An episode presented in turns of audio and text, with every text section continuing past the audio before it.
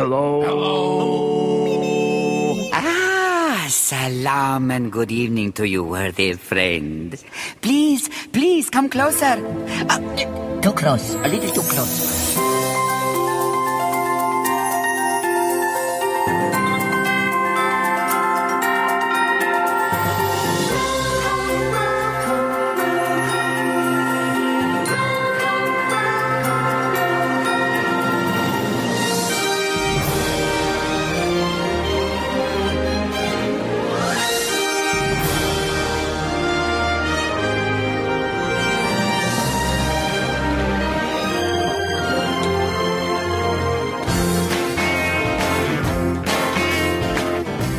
Hello and welcome to another edition of the Disney Brit Radio Show. Thank you once again for joining us.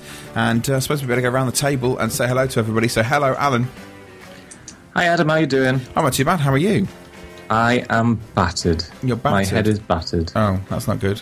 Does that mean I've not got to shout? We've all got to talk really quietly. I'll turn on the music and everything. Oh, no, it's not a hangover. It's nothing like that. You just... Although it should be, because I did drink that bottle of Prosecco and that kebab. You drank a kebab? That's a bit of a worry. Yeah, it was a wet one. Oh, I don't know. No, I'm working about 16 hours a day. I'm trying to see the kids. It's just... kids will be there. It's fine. Hello, Craig. Why, pet? Why, Petals, how you doing? What? All right. Good evening. Good evening. How are you? Yeah, I'm fine. I'm just having me tablets. Stick to the land and what bit. Yeah, it be all Essex or Kent or whatever it is. Essex stroke Kent, yeah, whatever. That's the one. He's on the border. Well, thanks for inviting me. It gets me out of sitting there watching Call the Midwife, so thanks for having me on. Telly's awful. I don't even get to see Top Gear. Telly. It's a joke. Top Gear, I've got it recorded ready for when we've finished. But I can't even record it because Dancing on Ice, the result show's on, so I have to then download it on iPlayer. We can watch it online. Come round afterwards.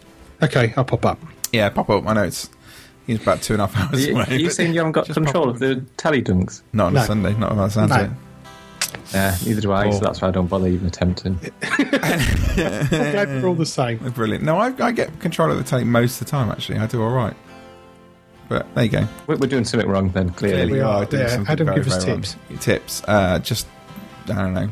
That'll be the third part of the show, the marriage tips. I just say... I did all right, though, when the app came out, because I sat there changing channels and nobody knew I could do it. Nobody could do it. See, that's the winner. That's what you want to do. Can I just say, before we kick off, this week on Facebook, Bacongate does seem to have set off. I'd just like to say that we are not part of Bacongate, and we do not endorse British or US bacon.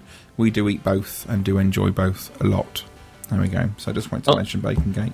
Can I put sorry, Alan, I was just going to say that turkey bacon, though, that doesn't come into it. That's different. Wrong. That is wrong. Yeah, but we're talking about normal, proper, from a pig bacon. Well, the Bacongate thing stemmed from the difference between Canadian bacon and American bacon. Yes, apparently so. This is how it all began. And I'm not going to stereotype here, but the American people that were on the podcast suggest that our bacon is Canadian bacon. Well, that's what we thought it was. Yeah. When I actually looked into it, our bacon is actually the Canadian bacon plus the US bacon stuck together. Yeah, it is kind of, yeah well, actually, not separated, we'll say that, because they don't glue it back together to them. There's nothing wrong with American bacon. I quite like it. It's a bit of a tradition, actually. Christmas Day, we have American bacon, streaky bacon. So what do you do with the rest of the bacon? We just buy streaky bacon on Christmas for Christmas Day, and then we have normal British bacon. So how would you actually cook your streaky bacon? In a frying pan or under the grill. And did it get nice and crispy? Oh yeah, proper crispy. Oh, I've just dropped my phone. I've never had nice crispy bacon in this country. Oh, it's good. I only eat bacon if I've cremated it, so it's proper crunchy and See, I'm hungry now. Shouldn't talk about this. This is a mistake. Let's leave that behind. Another thing I wanted to talk about. I put something up on Facebook today because obviously being on half term, we've had a bit of a tidy up, a bit of a clear out and all that sort of stuff, and I discovered the very old video camera that we have in our house, and with it's got all the leads and all the tapes and all that sort of stuff, and I was looking through the tapes and I found a tape that said WDW do not watch in front of the kids. No, WDW 1990, and I was like, no. So I managed to dig it out. I managed to find the old video player, hook it up to the high def telly. It's weird watching a video in high def anyway. And basically I was watching back me as a 9-year-old at Walt Disney World, and I kind of put something out on Facebook saying I've just found this from 24 years ago. What was the earliest year you have photos or video from? So I was intrigued. What kind of, do you have any photos, videos, anything like that from like when you were younger? When's your earliest memory? Which one? Alan. Right, okay. I think I went in around 1990, to be honest. I remember Mickey Mouse in a silver foil tracksuit in Epcot. Yeah. I've got a feeling, although I'm not 100% sure, that the Aladdin parade might have been on at that point. It was... Yeah, it could have been, actually. Yeah, yes, it would have been, because I remember buying the Aladdin soundtrack on tape while I was out there and thinking it was the best thing in the world. So, yes, you're dead right, it was. I think Oliver and Co. was on the parade floats. Ooh. I remember seeing that. Okay. Maybe Roger Rabbit. Yes, Roger Rabbit might have been around then. The big inflatable one. Really big, massive Roger Rabbit, I think. I'm not on about the character, actual walk-around character. Oh, yeah, Roger Rabbit was walking around. Not enough Jessica Rabbit. What about you, Dunks? Because you're much older than us. I was going to say, a few years older. I found a picture the other day, actually. The first time I went was 1979, so I was 8. And there's a picture of me and my brother on Cinderella's carousel, and I look really cool nowadays because I've got knee-length white tube socks on with red and blue stripes around the top. Nice. And I love Spuds McKenzie, who you won't remember, but if Juz was here, he'd remember Spuds McKenzie, who was the logo for Budweiser beer. He was the mad dog they used to advertise Budweiser beer. I had a Spuds McKenzie T-shirt on. I got that photo, and the other photo. Debbie was digging through some old photos, and I found one I've got which I need to scan and put in, but a picture of the half-built Epcot ball that I took. Oh wow! And it was built from the bottom up, so I've got that. So they're the... I don't remember much about... The only thing I do remember at the park is we had... it was, the old paper tickets back in 1979. Yeah. I remember going on Space Mountain and it had the old aircraft seat belts. It didn't have the proper belts it had. Yeah. I remember coming off of that and threatening that I would never go on that thing ever again in my life. I was petrified. And giving my ticket... My dad gave mine and my brother's ticket to go on it again. Nice. To these like, teenagers at the time because they loved it. I do remember that, but I don't remember parades or anything, to be honest with you. It was a long time ago. Today, I remember the parade, saw the parade. There was the Mickey Starland, the show was on then. And these were the days, it turns out, in 1990. These were kind of the days when Disney still knew that Songs of the South existed, because there was a Songs of the South sign you could stand in and have your photo taken in. And I was like, oh, that's rare. What's going on there? They're actually acknowledging Songs of the South actually exists. And there was just all that, like, the stuff you were going, oh, I forgot about that, In the parade, Dumbo was in the parade. Dumbo, the actual, not like a plastic one they've stuck on the front of a parade float, the actual Dumbo. They had an elephant. Yeah, somebody inside a costume with their hands inside the ears waving them about. Oh, it's spoiling the magic. Sorry. But looking at the characters, actually, you can see how the characters have changed. Since in 24 years or so, but it was quite a nice look back. And I say I put something out on Facebook. James Hunter said he's got a couple of beat up old ones from 1981, but in 1991 is the year he's got most of. Paul Boniface says 1990 he's got 9 hours of video over 3 C180s on a massive full-side VHS camera that he says he can remember being allowed to take on Big Thunder Mountain and Space Mountain with no insurance issues, but he did have a nice black eye at the end of it. I love the fact that he went on with this massive camera and nobody says anything, and now you can't go down a water slide with a pair of goggles on, Sarah Wheel, she says 1990 for her too. Remembers having pictures developed while they were there and buying albums to put them in, then realising they had to find room for 5 large photo albums in their luggage. Stacy Brady said photos of Disneyland from 80, 82 and 83, and Walt Disney World photos and videos from 97, Disneyland Paris from 1998. She's even put a photo of herself from 1980 on there, which is pretty good as well. So there we go. Right, what is going on in today's show? I suppose we haven't really said anything about that at all as of yet. So what's happening today? We've got a load of stuff to do with Mouse Meets we want to talk to you about. I want to talk to you a little bit about Pixar in Concert, which I enjoyed this weekend. And Dunks is going to... we're going to talk about Dunks is one of his favourite restaurants, anyway, as part of what we're going to be doing today. Dunks, have you ever been to Boma?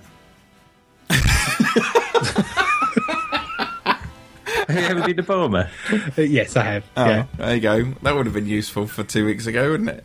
Yeah. I don't know whether you heard the last episode. I did, yeah. Yeah, that was, yeah, great. Anyway, we're past Bowman. I don't care about it anymore. And Sana too, but you got Steve to help with that. Yeah, it was fine. It was all good.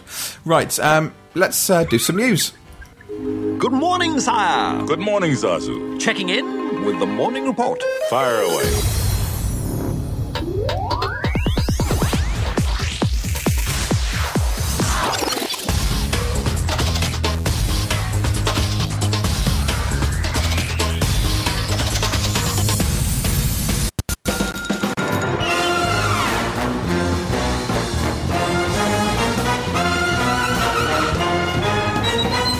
I don't know what happened to my sound then. That all went very fun again. It's all working now. It was fine. It sounded normal to me. It just sounded like it normally does. Just a bit kind of there. Right, so we're getting our news. It's 3x3. So, Alan. We've got Star Wars, nothing but Star Wars. Did you actually just sing that? We've got the Disney Ticketing Centre debacle. And, Craig. Oh, is it me? Yeah. Oh, we've got... Oh, yeah, we've got to tell you. You say your bit now. There we go. So there are three bits of news that we're going to be focusing on today. Alan, do you want to start us off? I've dropped my phone again. Do you want to start us off with the Star Wars, nothing but Star Wars news? And you've got to sing the whole thing now. Yeah, I should do. You know what? Texting while podcasting should be a crime. I'm not texting. No, I've got it up on here because I had Twitter open. That's why. I'm not actually texting. You're tweeting. Even worse. I know. Anyway, I don't know anything at all about Star Wars, so I don't know why I've assigned this one to myself. Disney has announced the 2014 Star Wars Weekends will be extended by an extra week. So instead of 4 weeks, we're going to have 5 weeks this time. Not only that, but there's going to be a nightly fireworks show, which is going to be called Symphony in the Stars. And that's going to play out every night during the Star Wars Weekends. With Star Wars Weekends is going to be starting on May the 16th, and it has been going to go on every weekend until June the 5th. See how I've managed to sneak that one down a bit? Clever, I like that. Also, the new theme for it is going to be called Join the Rebellion, which I assume that means something in Star Wars land. Yes. I've got no idea. Yeah. I've been on Star Tours, but that's about it. You've never... please tell me you've watched the films. I've never watched the films. Oh, what? I think they're on Netflix now, so I might actually start. Yeah, please do. Like, James if I'm going to have to endure the second half of Avatar, so I understand the land when we go in, you're going to have to watch at least one Star Wars movie. You're not going to have to understand the land in Avatar. It's going to be glow-in-the-dark planets. Oh, fine. There you go. Don't have to watch it. Just watch the Smurfs. That's all you need to do. Same thing. Same meat, different gravy. It's IMAX Smurfs. It's exactly right. 3D Smurfs. Can I just a point? We had this conversation of the week. Can anybody else tell me, there's only one female Smurf, isn't there? Yeah. Right, so how did they get all the Smurfs if there's only one female Smurf? That's all I'm saying. Well, anyway. I don't know where she's from. There you go. Kids who are listening, ask your parents. Right, continue. She was adopted. James Arnold Taylor, whoever he is going to be hosting again. He's the celebrity host. Who's James Arnold Taylor? He's from the Star Wars universe. If I knew what that was. He runs the Death Star canteen. Right, okay. Does he fry up a mean pancake? Is the Jamie Oliver of Star Wars, is that what you're saying? If you Death Star Canteen, go onto YouTube, type in Death Star Canteen and watch the Eddie Izzard sketch, that's all I'm saying. Brilliant. Okay. Also, one more thing is that Hyperspace Hoopla will not be returning. Oh, boo. Now, the only bit that I would say that I know about the Star Wars Weekends is the Hyperspace Hoopla, because I watched it on YouTube, I thought it was hilarious. I watched it with a friend who was very seriously into Star Wars, and they sort of spat the dummy out and said that it was ridiculous. It is. There's one year they had Darth Vader doing Michael Jackson with a sparkly glove on, which to the purists is, which to me is very funny, which to the purists is just wrong. So I guess there'll probably be a divide, won't there? Just think, you could have had a nice hairy twerk off Chewbacca. I think it'd be hilarious. Yeah, I love it. But apparently it's been... I wonder if it's anything to do with the Lucas deal. Maybe they've decided that they're not going to take the mick out of their own properties now. Maybe. That could be it. That's a shame. It's a shame because it is quite funny, the Hyperspace Super. Oh, an extra weekend then. the May and June, that's your weekend's ruined. Oh, that's it. I was kind of hoping they'd just drag it maybe into like August, then I can go, oh, I've just clicked the wrong button. Then it can go into August, and then I can go, but it's not going to happen. Right, mine's going to take a little while. So, Craig, shall we push on to your piece of news? Well, yeah, sad news. I think if we were on Top Gear now, we'd be going, sad news, sad news, sad news. Push, the talking trash can, has been trashed, gone. Now, there's kind of, I'll read the story, and then we'll go on about all the rumours around what happened. So... there was a press announcement from Disney basically saying that they pushed the talking trash can, which, if you haven't seen, is one of the Tomorrowland trash cans in Tomorrowland, the Magic Kingdom, that wanders around. And it's there's a YouTube video I've posted a few times of him interrogating Alex and Kieran, which is quite funny. And Kieran's got luminous trainers on. He keeps calling him Bubblegum Boy. But it's a working bin, so you can put rubbish in there as well. And he walks around and he talks and interacts with the kids, and it's fantastic. When you see Push, everyone's very excited to it. And there's, you know, it's a Disney tradition. It's a nice thing that Disney have always done, and it's come to an end now. It's come to an end because the contract from the person that created Push, I keep calling him Trash Push, the contract expired. Now, inside Disney rumour land, where you two live most of your time, and I pop in now and again, the rumours are that the guy that was disappointed with Disney in the negotiation of the renewal and wasn't getting what he wanted, and so kind of leaked out that it was coming to an end, and maybe, you know, people should try and save Push the Trash Can, and there's a great big Facebook group coming on, and so on and so on. Disney didn't like this kind of approach, you can imagine, because they're Disney and they're right in everything that they do, obviously, and so they've just terminated the contract. They haven't renewed it, and whether they are going to renew it, it looks like at the moment they're not. I'm sure they will in time. They're just teaching this guy a lesson, you know, don't mess with the big boys. But from a lawyer point of view, can Disney create their own version of Push now? All trash. Well, it depends, you see. It depends on the technology inside it. So I would imagine, being in America and it being very based on kind of litigious, the guy that created Push has got certain patents or legal protections over the design of Push and the mechanics within Push. So there's many different types of intellectual property. I won't turn this into a legal podcast. That's my next venture.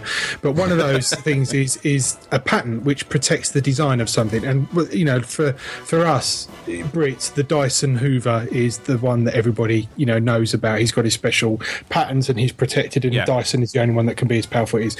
Well, the guy that created Push has got certain patents around the technology used for Push, and I won't spoil it for the kids saying how it works, but there's technology around how it works. Disney cannot take that. They cannot, you know, they could do their own version of it, so they could go away to a workshop and they could create something, but then you have another legal thing called, you know, it could be a passing off of his Push because they've created something exactly the same. You know, I could design an iPad, like much like Samsung did, and although it uses completely different technology, if I think it's an iPad and I pick it up, Apple have got a claim against me. And Disney have come into the same situation. And why would they want to do that? You know, they'll just pay the guy the money. They're just teaching him a lesson, in my mind. I read somewhere that we'll call him Mr. Trash, the guy who controls the Push, the guy who's pushing the trash. I heard that he's registered his product or his item, and to keep it relevant or in place, this legal exclusivity, you have to you've got to say that you're using it within a year period, or every so often you've got to keep renewing this license. And apparently, he didn't renew it, and it lapsed. I mean, they do lapse. These protections do lapse. So it depends on what protection he's got. So if he's got patent protection for it, they're only based on a certain jurisdiction. So, for example, if he's only got the patent in the US, there's nothing stopping Disney building trash and sticking him in Disneyland Paris or, you know, New Shanghai or wherever they want to put him. Right. They are location based. They do lapse after a time. They only have a certain validity, because you can imagine, you know, if you can't say, for example, I'm the only one that can do an iPad, you completely corner the world and becomes uncompetitive. So there is a point of time where the idea of a patent is to protect your competitive advantage, and that competitive advantage will fall away over years. But I just think Disney being slightly childish and bullish about it. You know, the guys, this is probably his... you know, his meal ticket, obviously. It's probably one of the things, you know, he's got Disney, massive client, he's happy, probably was a bit fed up. They're trying to nickel and dine him. Not that they make enough money as it is. We'll get onto that. And, you know, he voiced his frustration, and, you know, he's probably reading he ever opened his gob. But yeah. Well, I'm sure Push will come back. Pash. Yes, they could do it like a 60s ashtray on a stand. They could have Ash. And like Disney have got their own, what is it, Muppets Mobile Lab? They have, yeah. Which has disappeared into the ether somewhere. They know how to do the technology and the product there. Yeah. What about the one in the Animal Kingdom? Was it Pippa or whatever her name was? I can't remember it. There was something, I can't remember what it was off the top of my head. There's, what was it called? There's a palm tree. West Palm. There's West Palm. And then there was Divine, yeah. Oh, if I was there, I would just turn the Casey statue to talk. That'd be funnier. There you go. Have that walking. Come off and walk off from the corner and start talking, twerking people down Main Street. Well, I think we've Disney have upset enough people with Push, and this week have upset people even further because they've decided they're putting ticket prices up. And usually they've given people a little bit of notice, so they've had the chance to get it in advance. Whereas this one really has snuck up on people. And today, which is Sunday, the I like the sad music, by the way. I know, doesn't it work? This is just I've chosen to do Pixar music. It's a bit like because of my Pixar. Bit like our tune, isn't it? Anyway, yeah. Sunday the 23rd, Disney have decided they are basically bringing ticket prices up again, and they have risen every single price, bar a couple of things which they've decreased. We don't get too excited about what they've decreased. All of the Magic Your Way day up to 10-day tickets have now gone up. Just to give you some idea now, it's going to cost you $350 instead of $339 for a 10-day ticket. All of your park hopping have gone up by $1, except for if you decide to book a 2 or a 3-day ticket and you decide to do park hopping, that's actually dropped by $10. I don't quite know why. I don't quite know what the reason for it is, but it has dropped $10. So that's dropped down from $59 to $49. But most of the stuff has gone up. And rather than me going through everything, which there's no point me doing because we can be there forever, you just go over to DisneyBrit.com. You'll find the new price, and then in brackets and in bold is the previous price, basically. But just to sum it up, basically, it's going to cost you over $300 as an adult to go for 5 days or more now. I'm looking at that. It's $99 for the Magic Kingdom. For $99 now for 1 day for the Magic Kingdom. Yeah, is that plus tax? That's plus tax. Probably. Yeah. Plus tax. Yeah. You've missed out something quite important. I don't know if you were going to come onto it, but the sneaky so-and-sos have taken away the no expiration. Yes, that was the one big thing. This no expiration thing. Apparently, they have kind of mentioned this was going to happen. Someone put on Facebook for me today that they have mentioned this, but I don't get why they've got rid of this. And this is one of the things, you know, we love Disney and we talk about Disney and we say, you know, I think one of the good things in this podcast is we don't sit here and say, isn't Disney wonderful, they never do anything bad, because that's not true. And this is a perfect example of some money maker somewhere has gone, I tell you what, let's put the ticket prices up now, even though we did it in June, we're not going to tell anyone, and we're going to fleece people for more money without them giving the chance. Well, Easter's coming, isn't it? Well, exactly. So and I just think it's so wrong. From my point of view and from Alan's point of view, you know, this isn't going to affect us in the slightest because we can get the UK ticket for the 7, 14 or 21 days. So this makes absolutely no difference to us whatsoever. But for all of those people who go probably more regularly than we do. Cheers, mate. Yeah, like you. Yeah. It's just wrong that they've done it again. You know, annual passes have gone up. So what, you're Florida resident, aren't you? Yeah. So your Florida resident pass now has gone from $464 to $485, and the premium annual has gone from $584 to $605. The seasonal pass has now gone from $309 to $319. It's just ridiculous. An annual pass now has gone up by $25. They don't need the money. It's just greed. It's Stags and his mates. And this is the only thing, the one thing really that does irritate me, that when they start to do this sort of stuff, and you kind of think, you see them do it without giving you any warning whatsoever, and you think to yourself, right, okay, do they really care about the fans as much as they try and say they do? You know, is this just another ploy to try and earn as much money out of them as is physically possible? And I just find it really, really wrong. And when we put it up, actually, this is the reason why I have my phone up. Baltimore Sandalots, who's one of our followers on Twitter, he came up with some really interesting points, and he sort of said, thoughts to ponder, Disney Fast Pass down to 3 only, bad move, many rides and shows need to be changed and more interactive. And that kind of got me thinking a little bit about these changes in ticket prices and how it's now going to impact what's going on in the park. We've obviously got an increase in price here, and that's going to have an impact in itself.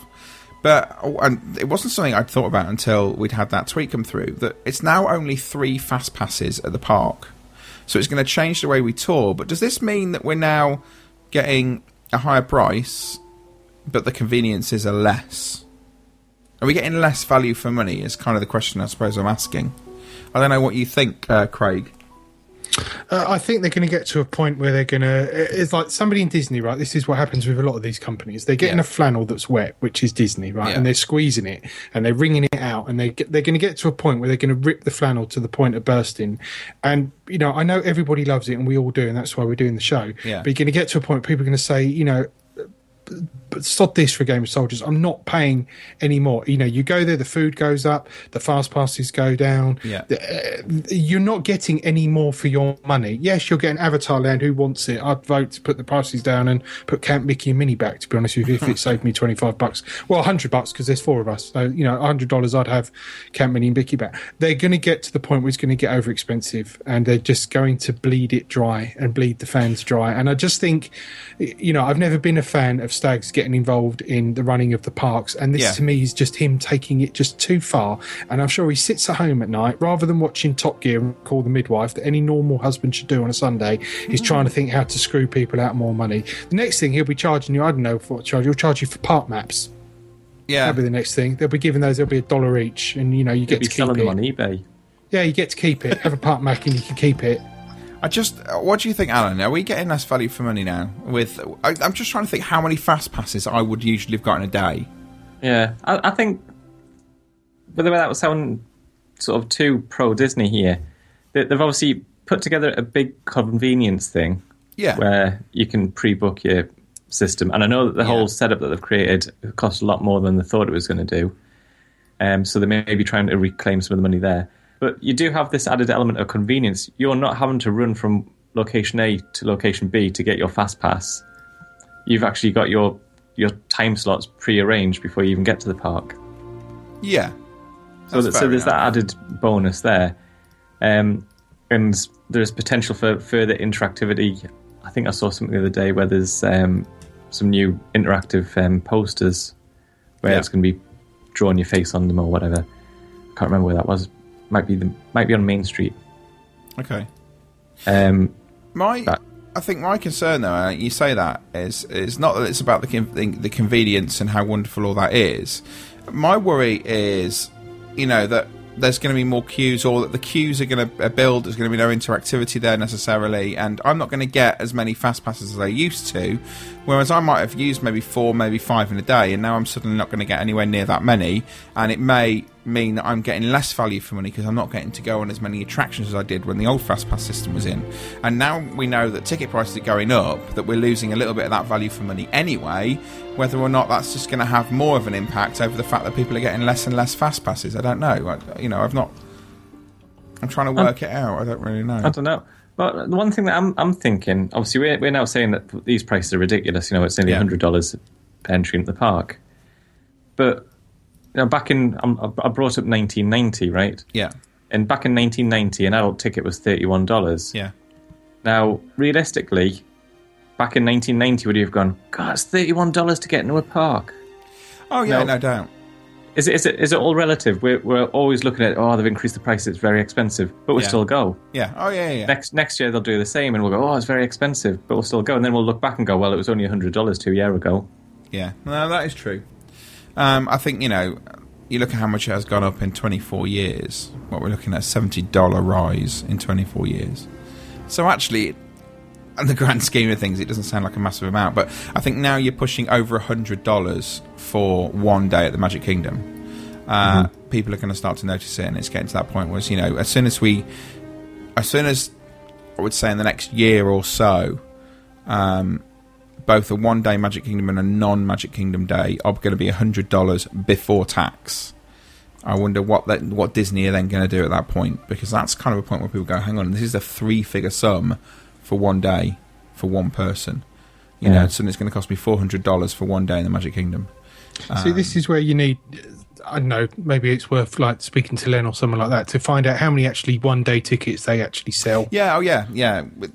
They probably don't sell that many. And, that's that many. And have they ditched the... Because last time they put the ticket prices up, and I haven't read Disney Brit, so I apologise if it's on there, Adam. No. But Magic Kingdom was more expensive than the rest of the parks. Have they kept that? They've kept that. That's still the same. So at this moment in time, one-day Magic Kingdom is costing $99, it was $95, and the non-Magic Kingdom is $94, was $90. There's the $5 difference, is it? Why? What's the point? Oh, it's because Magic Kingdom is the most popular, isn't it? Yeah. Well, there's no expiration thing. It was Nicola Thomas put on our Facebook. She's never quite understood it. Surely it's just a cheaper way of doing an annual pass by just spreading your days out so it has no expiration. But I kind of thought, well, surely that is the point. No, I've got no expiration ones. I bought in 2004 when we bought our house, and I've still got 2 days left. There you go, then. I've been looking at the old prices for the no expiration rate, and if you bought a 10-day ticket, it was, I don't know the exact figures, it was about $320. Yeah. And then you were paying about another $300 for the no expiration option. Yeah.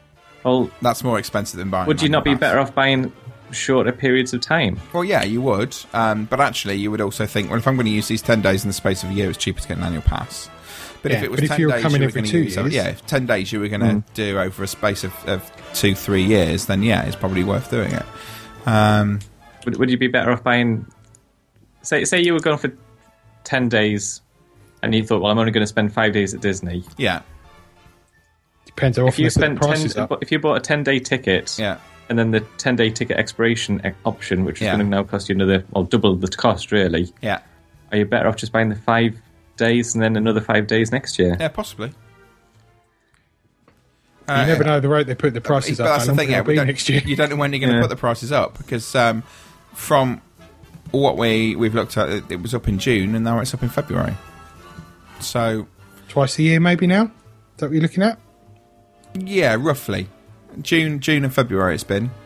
Now, last time they did August, didn't they? And I don't know what they're going to do next. Yeah. Who knows? It just made me cross, I'll be honest. It does make me quite angry at the fact that they've kind of done it again. But hey, we can't. I've just had a quick look into this, and the $5 difference between Magic Kingdom and the rest of the parks says here that the additional $5 entrance fee covers the patent lawyer that is trying to screw over trash can man. Brilliant.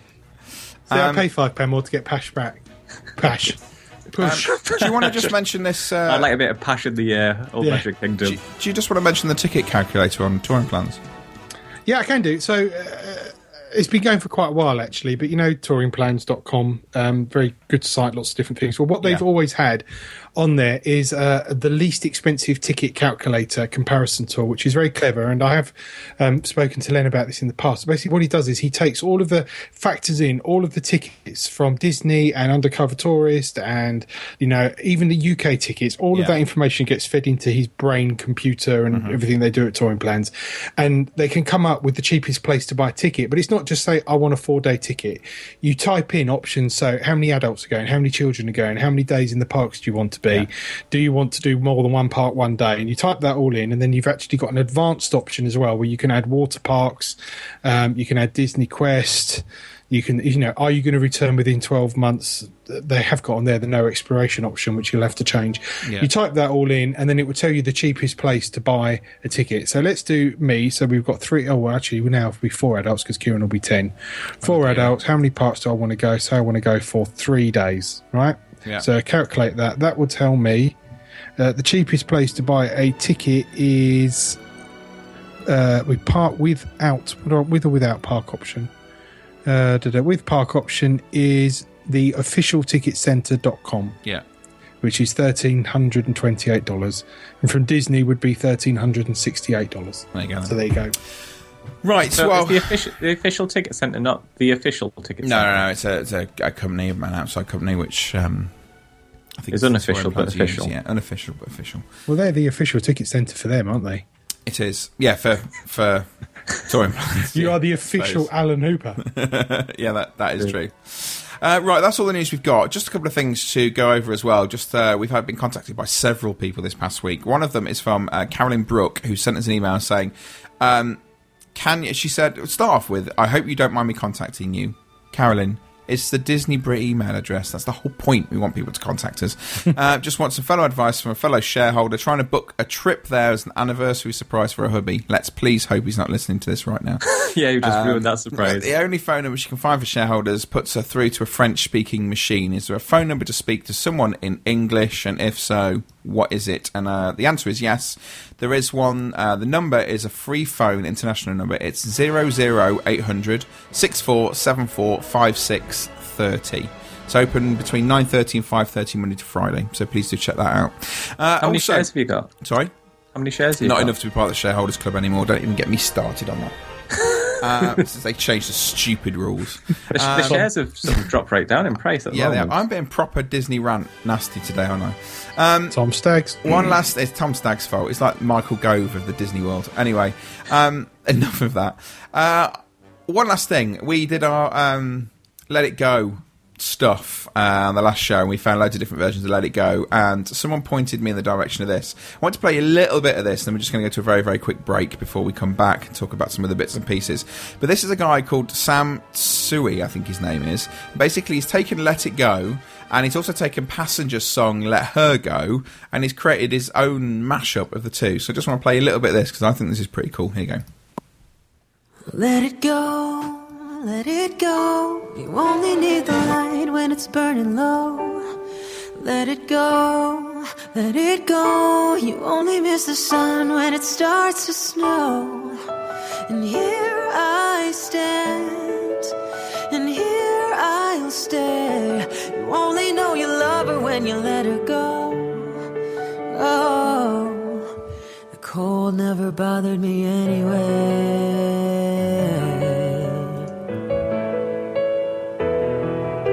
Staring at the bottom of a glass, hoping one day you'll make a dream last. But dreams come slow and they go so fast. We see you when you close your eyes. Want to keep up to date with all the latest Disney news and rumors? Then make sure to check out www.disneybrit.com. Your number one source for the magical world of Disney.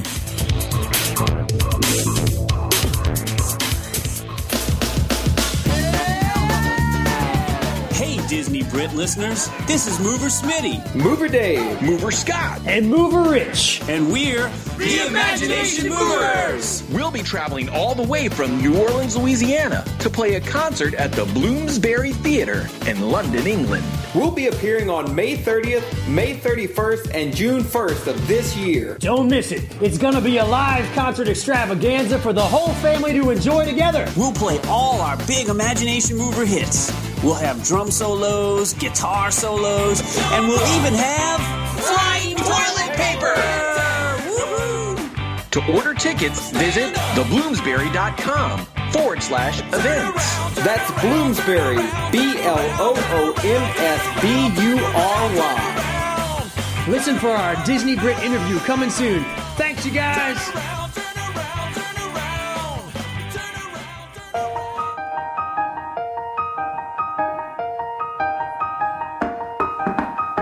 Will you help me hide a body? Come on, we can't delay. No one can see him on the floor.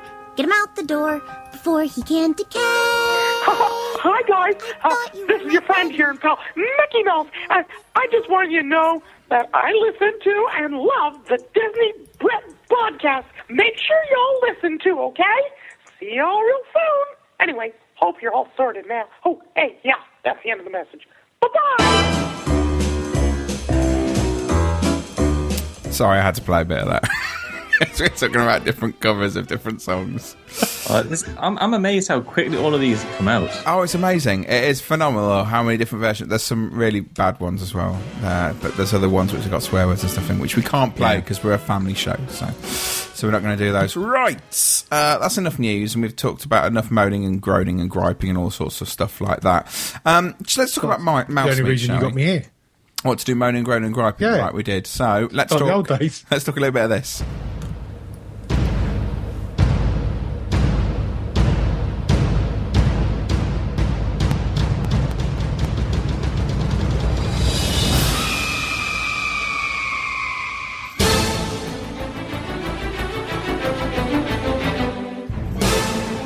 Mouse Meets 2014.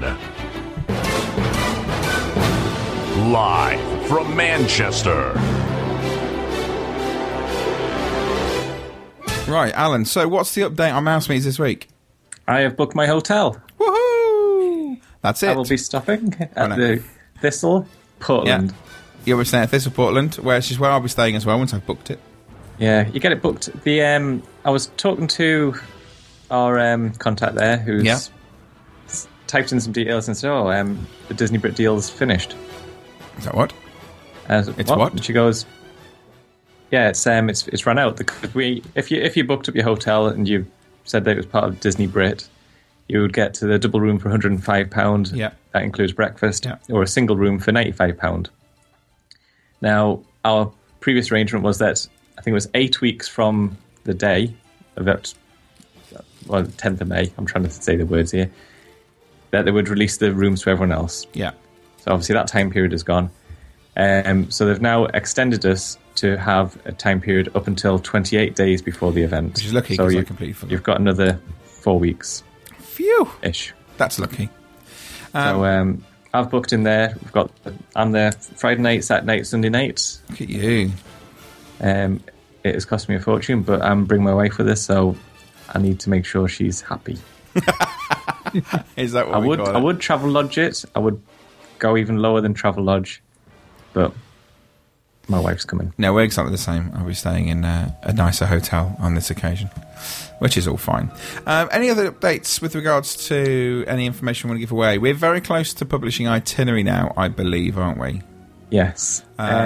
We do have a bit of information about one of the additional guests to the event. But to be fair, Chris has worked really hard on this one, and so we'll let him announce that. I think he should announce it. Yeah, that's fair enough. I think we should let him announce that. So I don't want to steal his glory on that one. Obviously, Chris can't be with us tonight because he's got a previous engagement. But he's left this message. Oh no, that's not the answer. He's decided to sing some "It's a Small World" instead. Yes, he has. We have got something that has been donated for the charity auction. Oh, we are working on items for that. We've got some wonderful things from the Imagination Movers, I believe. Yeah, the Imagination Movers. A parcel turned up at my door, and I am overly impressed with this. And hopefully this will be brilliant. I love it. I'm quite tempted. This is the weird thing. It's come here. I'm going to hold on for it for the next, 8 weeks, whatever long it is. I'm going to bring it to Birmingham. Or Manchester. You're not going to want to give it. It's Manchester this year, so what have I done? I've just pressed the button. I didn't want to do that. Oh, what is going on with me and technology tonight? This is horrendous. And I'm quite tempted to buy it back. Yeah, that's the weird thing about it. What we've had from the Imagination Movers is a signed art card, which is about about 400 mil square, 40 centimeters square. It's been signed by all the Imagination Movers. It's a nice, bright picture. You usually hang it on the wall. It has got a lunchbox inside it. Well, a lunch bag, really. It's like a little satchel, which says the Imagination Moves on it. It has got inside that a child's headband or hairband, which has also got the ears of Warehouse Mouse. I don't think it's been hacked off Warehouse Mouse, but I think it's obviously some of their tour merchandise. Warehouse Mouse has spare ears. And also the Imagination Movers CD, which... I should actually tell you which one it is, because I dare say they've got more than one. Yes, they have. Now, on the outside of the box that turned up, it has got something, the customs declaration on it. Yeah, which is... And go on. This sort of says how much it is valued at. And according to the outside, it is valued at $85. There you go. That's pretty good. The art piece, signed art piece, that's $50. Love it. So everything else brilliant. So massive thank you to the Imagination Movers for our prize for Mouse Meets, which is brilliant. And obviously we'll be doing an interview with them in the coming weeks. Yes, we will. Yes, definitely. We'll be doing that. So we've got some more updates for Mouse Meets coming along very soon. Hopefully in the next couple of weeks we'll be able to let you know what's been going on with that, which is brilliant. But I want to talk to you a little bit about this music, or this type of music. Because yesterday I had the great privilege of being invited along to the Royal Albert Hall to go and see Pixar in Concert. Now, those of you who may not have heard of this, actually it seems that a few people have put stuff on the website today saying we had no idea this was about, we didn't know this existed. And basically the Royal Philharmonic Concert Orchestra were playing music from all, well, they say all 13 of the Disney Pixar movies. It's actually 14 now, including Monsters University, but at the time of the creation of this particular concert, Monsters University hadn't been out yet. It's a show that's been created by Pixar. Pete Docter has been the creative director behind it all, and this was its UK premiere yesterday at the Royal Albert Hall. I don't know whether you guys have ever been to the Royal Albert Hall, but the venue is stunning. Just phenomenal, and we were fantastic where we sat. We had to see the whole screen, everything that was going on. You were on the floor? We were just above the floor, so we were kind of three rows up of the outer circle, the lower outer circle, so we were smack bang in the middle, so I could see everything perfectly. I know there's quite a few people there as well, from the Disney community, which is pretty cool. Sadly, I didn't get to see all of them, but they were definitely there. And basically what happened was, for the next couple of hours, the Royal Philharmonic Orchestra performed music from Pixar that had been particularly orchestrated to fit with the images, the visuals that appeared upon the screen. So you would find that all of the motifs and the well-known music and all of those bits and pieces from Disney, all the Disney Pixar movies were played and fit in with everything that was going on screen. And please go over and read the review I put over on Disney Brit today. I honestly kind of can't express just how good this concert is. Just phenomenal. Honestly, the quality of the music is outstanding. You know, the visuals that go with it. You kind of forget just how much music, recognizable music, that Pixar have created. And the thing is, it's four guys that have done it. Michael Giacchino, you've got Thomas Newman, you've got Randy Newman, and Patrick Doyle, who are the four that have created all the music for 14 of these movies. And it's just the amount of times I had goosebumps, I can't remember. You know, I don't think there was a dry eye in the house when they did the marriage section of Up at the beginning, and did it with live orchestra. That was phenomenal. The Toy Story 3, the stuff they did as well, was absolutely amazing. It's just, you know, I cannot recommend this show enough to anybody. And you know, as you know, we don't sort of sit there and say it was wonderful because we were invited, or it was wonderful because of this or that or the other.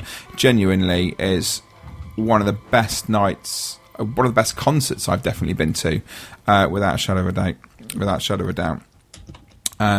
Because it was just the amount of the goosebumps I had when I was listening to it, and just I was hearing the music played live, but it's sounding exactly like it does when you're watching the film.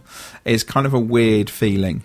And I went to see Fantasia in Birmingham in December when the Royal Philharmonic did that as well, and I enjoyed that, but that's not a patch on this. You can tell Pixar have had a hand in it from beginning to end. You can tell, you know, that this is the story, and everything throughout is told so well. But it's just truly phenomenal. So what I did was it's got a little bit of audio. So I'm going to give you a choice. Okay, so you two can choose. You're going to be the voice of the nation. I've got, they're both about 6 minutes, but I've got some audio of the Toy Story 3 section, or I've got audio of the Incredibles section. And you two got to decide which one you would like to hear the most. Well, if I don't have to look at Alan in his incredible outfit, I'll go with that. No, you don't have to look at Alan in his incredible outfit at all. It's optional. I'll put the webcam on as soon as you start playing it. No, I'm not going to be doing that. How do you know that? I'll go around with it all the time. We know you do. There's nothing. Don't try and deny it. We know you do. Yeah. So, Alan, what are you going for? Are you going for Incredibles or Toy Story? Which one do you want to go for? Ooh, I think I'll be more Incredibles, I think. So you're both going Incredibles? Aye. Yeah. Right, in that case, sit back and relax, because for the next few minutes, I'm going to play you just what the Incredibles sounded like live yesterday afternoon at the Royal Albert Hall.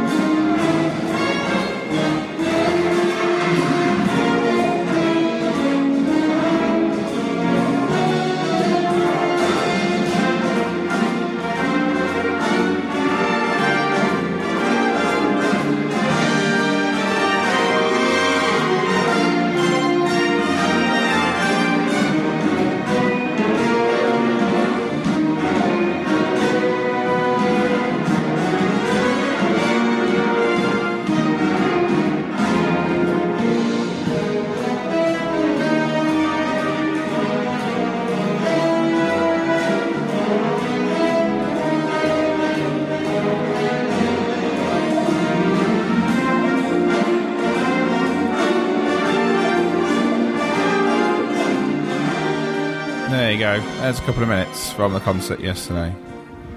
Just phenomenal, honestly. If it tours at the UK, which we're hoping it's going to do, there's no dates. I spoke to someone from the Philharmonic yesterday, and they cannot confirm to me whether or not they're going to be going. They honestly don't know themselves. They cannot confirm or deny. They cannot confirm or deny. He doesn't know himself. He said, I honestly do not know whether or not we're taking this on tour. So we've done a lot of work on it over the past few days. If we don't, I'll be amazed. But at the moment in time, there's no confirmation. They toured the Fantasia one, didn't they? They did, yeah. They kind of did the dates at Royal Albert Hall, and then they announced that they were going to be doing it. But they've got the rights for it in the UK. I don't see why they're not going to take this on tour. If this goes on tour, I'm there. You know, without a shadow of a doubt, I would quite happily have sat through the whole thing again and again and again. It was just such a good day.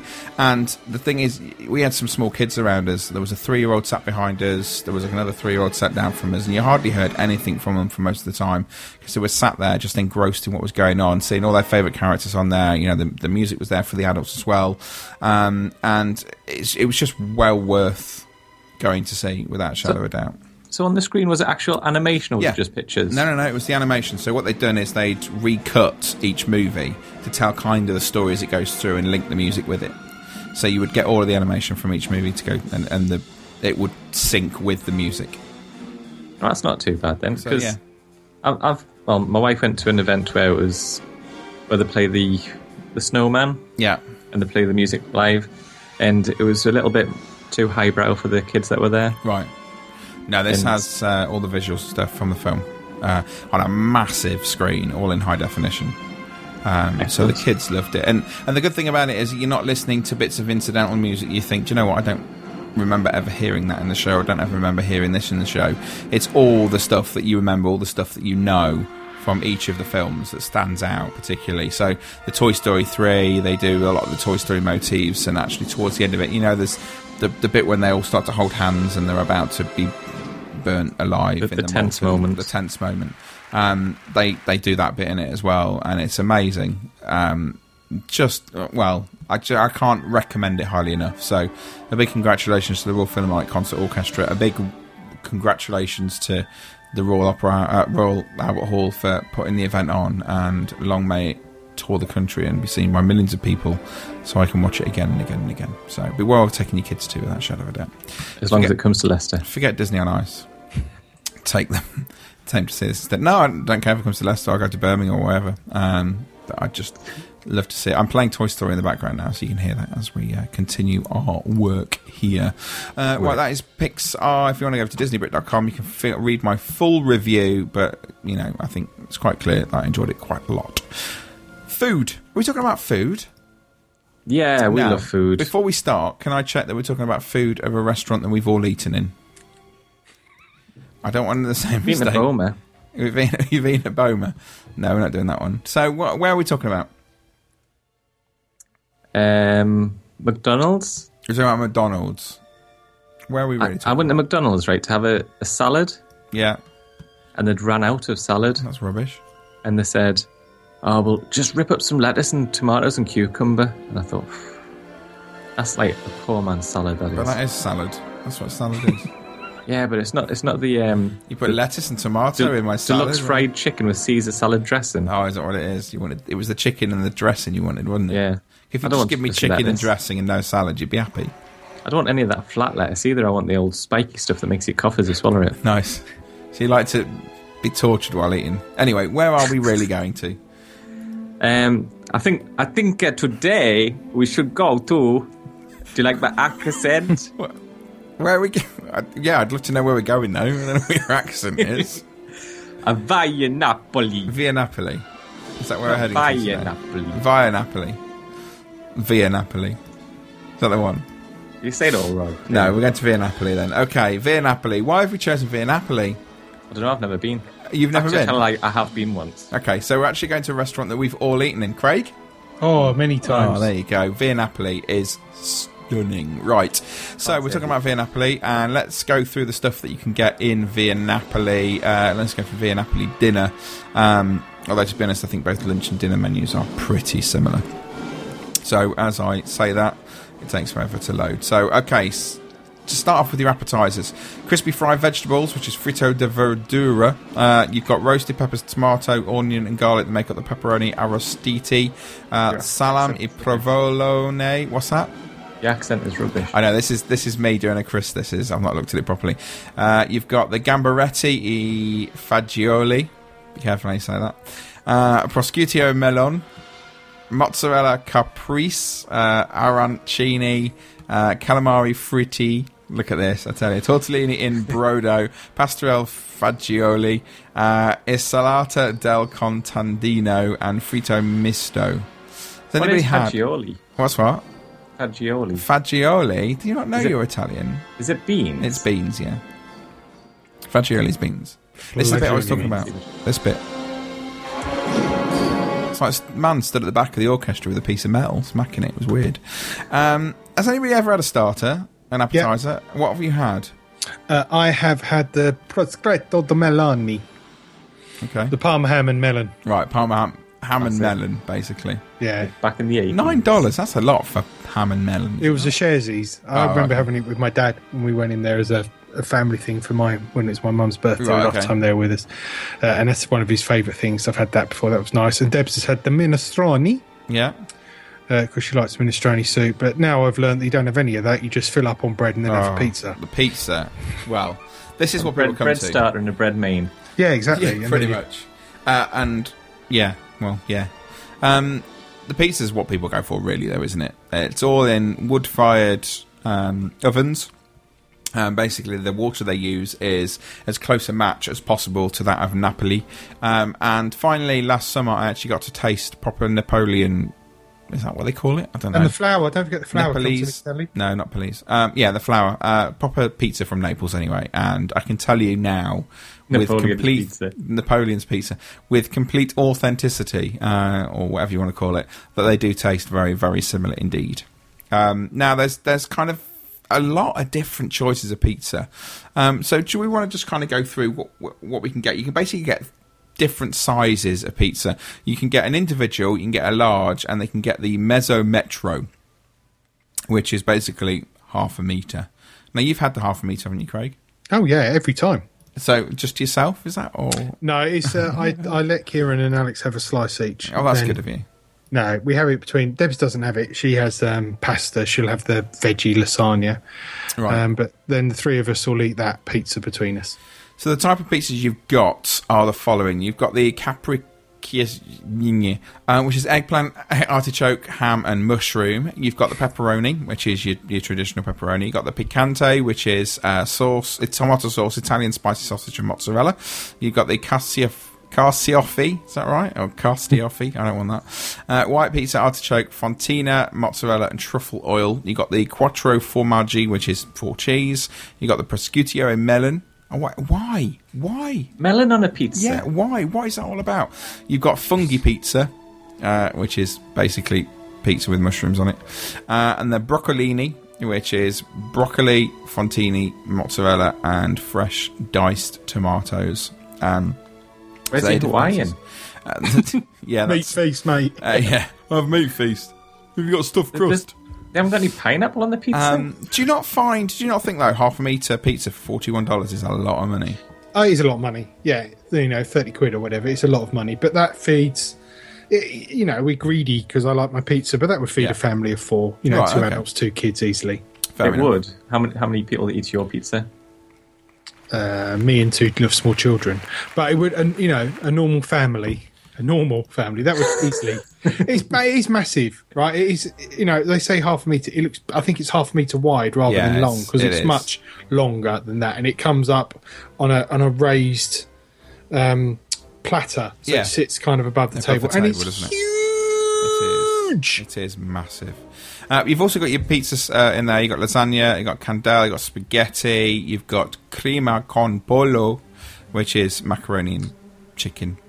You've got linguine a scoglio, which is scoglio. You've got scoglio. Goal! roll. You got that as well. That one's like seafood. You've got the parmigiana, which is chicken breast, tomato sauce, parmesan cheese, and with roasted potatoes. Tortini. Blah blah blah. Let's be honest, Adam. Right. Let's be honest. You know if you're going there, it's just pizza. Right, if you're going to Via Napoli, the only reason you're going there is because you're fed up with American horrible deep pan rubbish pizzas. That's true. And you're in England, and you know you're sport with good pizzas, Easy's, Pizza Express, whatever, yeah. Good pizzas. Yeah. You want a good pizza? That is where you're going to get the best pizza I have had in America. Full stop. Yeah, without a shadow of a doubt, it's definitely the place to go for pizza. Can I just move us on to desserts very quickly then? Because there's one dessert I've tried, and I don't know whether you guys have tried it, and it sounds disgusting, but yeah, it's amazing. And that's the Zeppole di Caterina, which is the ricotta cheese fritters. So it's basically fried cheese, and it comes with whipped cream and chocolate sauce. Right, and it sounds wrong, but oh man, they're so good. Has anybody else tried those? No, I always have the pistachio sorbet because I love pistachio ice cream, and I know it's not an ice cream, but it's near enough to it, so I have that. Next time you go, you need to try the ricotta cheese fritters. They do do other stuff, as you just said, the ice, the sorbet, vanilla, chocolate, pistachio, lemon. They do an apple cake, they do a mascarpone cream, like tiramisu thing. They do, well, it is tiramisu, it's not even a thing, it's tiramisu. They do a ugly but good cherry and vanilla gelato sundae, and they do ice cream sodas as well. But what's the difference between gelato and ice cream? Gelato is ice cream, sorbet is sorbet. Okay. And they do good. You haven't mentioned the kids stuff. You're coming on to it. They do good calzones for the kids. Yes. They're really good. They're big as well. They're a bit expensive, but they are big. Yeah, calzones are good.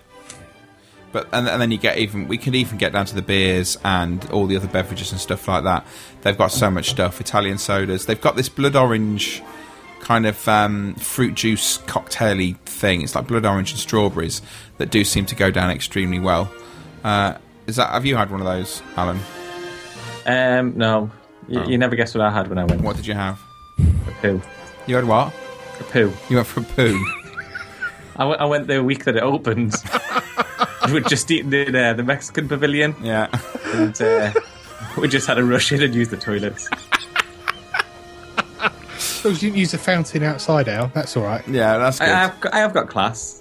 Yeah. But the amount of cocktails and drinks and stuff like that they've got in there as well. I'm trying to bring the... I bumped into Justin Machoni in Via Napoli. There you go. There's a name for you. I bumped into several people as I was squeezing past the tables. Don't say squeezing. I would go and watch Call the Midwife. Yeah, I would. I really would. Apparently, you can have a lemon drop as well. That's quite nice. Welcome back to your mouse cast. How was it? Like spaghetti, or was it like tubes? Or was it macaroni? Certainly not tubes. Cannelloni. You can get a cannelloni. Oh no, I said it wrong. It's cannoli martini. I was going to say cannelloni martini. That would just be. Do you know those ricotta cheese fritters with chocolate sauce? They're little round balls. Anyway, it's just got silly now. Kids can get cheese or tomato pizza. That's good. So we're all recommending this place. Definitely. Yes. I'd say on my scale of 1 to 10, it was a number 9 there. Not number 2. Not number 2. We've booked reservations there again for the summer because I enjoyed it so much. So we're definitely going. I've just walked up. You've just what? You're not going. I just walked up. You just walked up. So we booked it just in case. So that's pretty good. So I'm looking forward to going back there. Is that everything? Have we got anything else? Have we covered everything? We haven't done refurbishes. We haven't done refurbishes. Oh, should we do them quick? Otherwise, you'll get cross with me because we haven't done those. You'll be very surprised. So, monorail, starting 21st of January. Service on the Magic Kingdom Resort and Express monorails will be unavailable on weekdays between 11 a.m. and 7 p.m. Because of planned maintenance. Splash Mountain's closed 2nd of Jan to the March. Celebrate the Dream Come True Parade has ended its run on January the 4th. New Festival of Fantasy will be beginning in the spring. Plaza Restaurants closed February 17th to March 15th. Pinocchio Village House February 17th to March 30th. Push, the Talking Trash Can, is no longer performing He's dumping his waste somewhere else, maybe Via Napoli. Hollywood Studios has got a Studio Backlot Tour, American Film Institute Showcase found at the end of the attraction are closed through to March 1st. Festival of the Lion King's closed for a 6-month move, and you'd be surprised to know that parking lots H, I, J and K are closed in preparation for a multi-storey car park, and Team Mickey's now closed to make way for Marketplace Co-op. What's going on over at Disneyland Paris, Alan? At Disneyland Paris in the Disneyland Park, we've got the Temple de Peril is closed until 30th of April. We've got Autopia. Oh, Autopia's back open. Yeah. Yeah, it opened about a week ago. Casey Jr. is going to be closed on certain weekdays. That's all we've been told. Yeah, that's it. Just so. Le Pays de Contes de Fées is closed on certain weekdays. Okay. How vague is this? Well, that is very vague. Thunder Messiah Riverboats is back open again. Thunder Messiah, was that? Yeah, Messiah. The right. Thunder Messiah. It's a really good ride, that one. Captain Neo's closed until the end of March. Yeah. To be fair, I thought they would scrape that one out of the parks anyway. Walt Disney Studios has nothing closed. What? Not even... Armageddon. Not even Armageddon? Tram Tour. Tram Tour's open. Oh, good. Everything's open. Well, that's what we're led to believe anyway. Yeah, that is what we're led to believe. Whether or not that's true, I don't know. But lovely. And of course, Ratatouille is on its way. And if you go to DisneyBrit.com, you'll find a video from the recent shareholders meeting where they're talking a little bit more about this attraction. Have you taken a look at this? I've noticed that you fell for a fake logo. Yes, I did fall for a fake logo. That is true. I did. I've got to thank Steve from Dedicated to Disneyland Paris, because I put in official logo in for it, and that one came up, and I was like, right, that must be it, because I couldn't. Oh no, the others. There wasn't any others, and it turns out there isn't an official logo yet. Steve had created one, and I've stolen his logo, so that's on our website now. But thank you, Steve, for creating that wonderful logo. And if you may have noticed via Twitter today, we have decided and passed by law that that is now the official logo, and it doesn't matter. So there you go. So it has saved Disney several million. It has. We've just done it for them. Right, that is the end of the show, which means it's time for this. Our new outro music. And still no one's complained about it, so I'm keeping it. Oh, you still haven't really told us where it is from. Where is it from? I'm not looking. It's Frozen. It's from Frozen. But which part? Love is an Open Door. There we go, which is the bit when they sing and finish each other's sandwiches. So, thanks to Dean Pakenham for joining us this week, according to my notes. That's what it says there. I know that was 2 weeks ago. He's back in principle. Thank you to Craig for joining us. It's a pleasure, guys. And thank you for Alan for joining us. No problem. And it's a pleasure sometimes. Sometimes, just depends what day of the week it is and whether he needs to go to the toilet in Napoli. Yeah. You can go to Facebook, like our page. You can add comments to all the stuff that's going on over there. Do follow us on Twitter @DisneyBrit. Email us on radio@DisneyBrit.com, just like Carolyn did, and we'll either use it on the show or we will reply to you anyway. But if there's a question or comment, suggestion, anything you've got, please do let us know. Don't forget, you can review us on iTunes. Go over there, whether it's UK or US. Please go and do that. And also go over to mousemeets.co.uk to buy your tickets for Mouse Meets, and you can email us anything mousemeets@disneybrit.com. If you want to ring us, please do ring us on 0121 288 2748 or on 407 545 4605. I haven't got that one anymore. Oh, we haven't. So it's just 0121 288 2748. Ring us on that. And yeah. We have had one phone call this week from someone asking about work experience. I don't know. So... no, we don't do work experience, but thank you for ringing anyway. They want to be something like that anyway. Right, we're back in 2 weeks' time. We'll see you then. So until then, have a good couple of weeks, and we'll see you.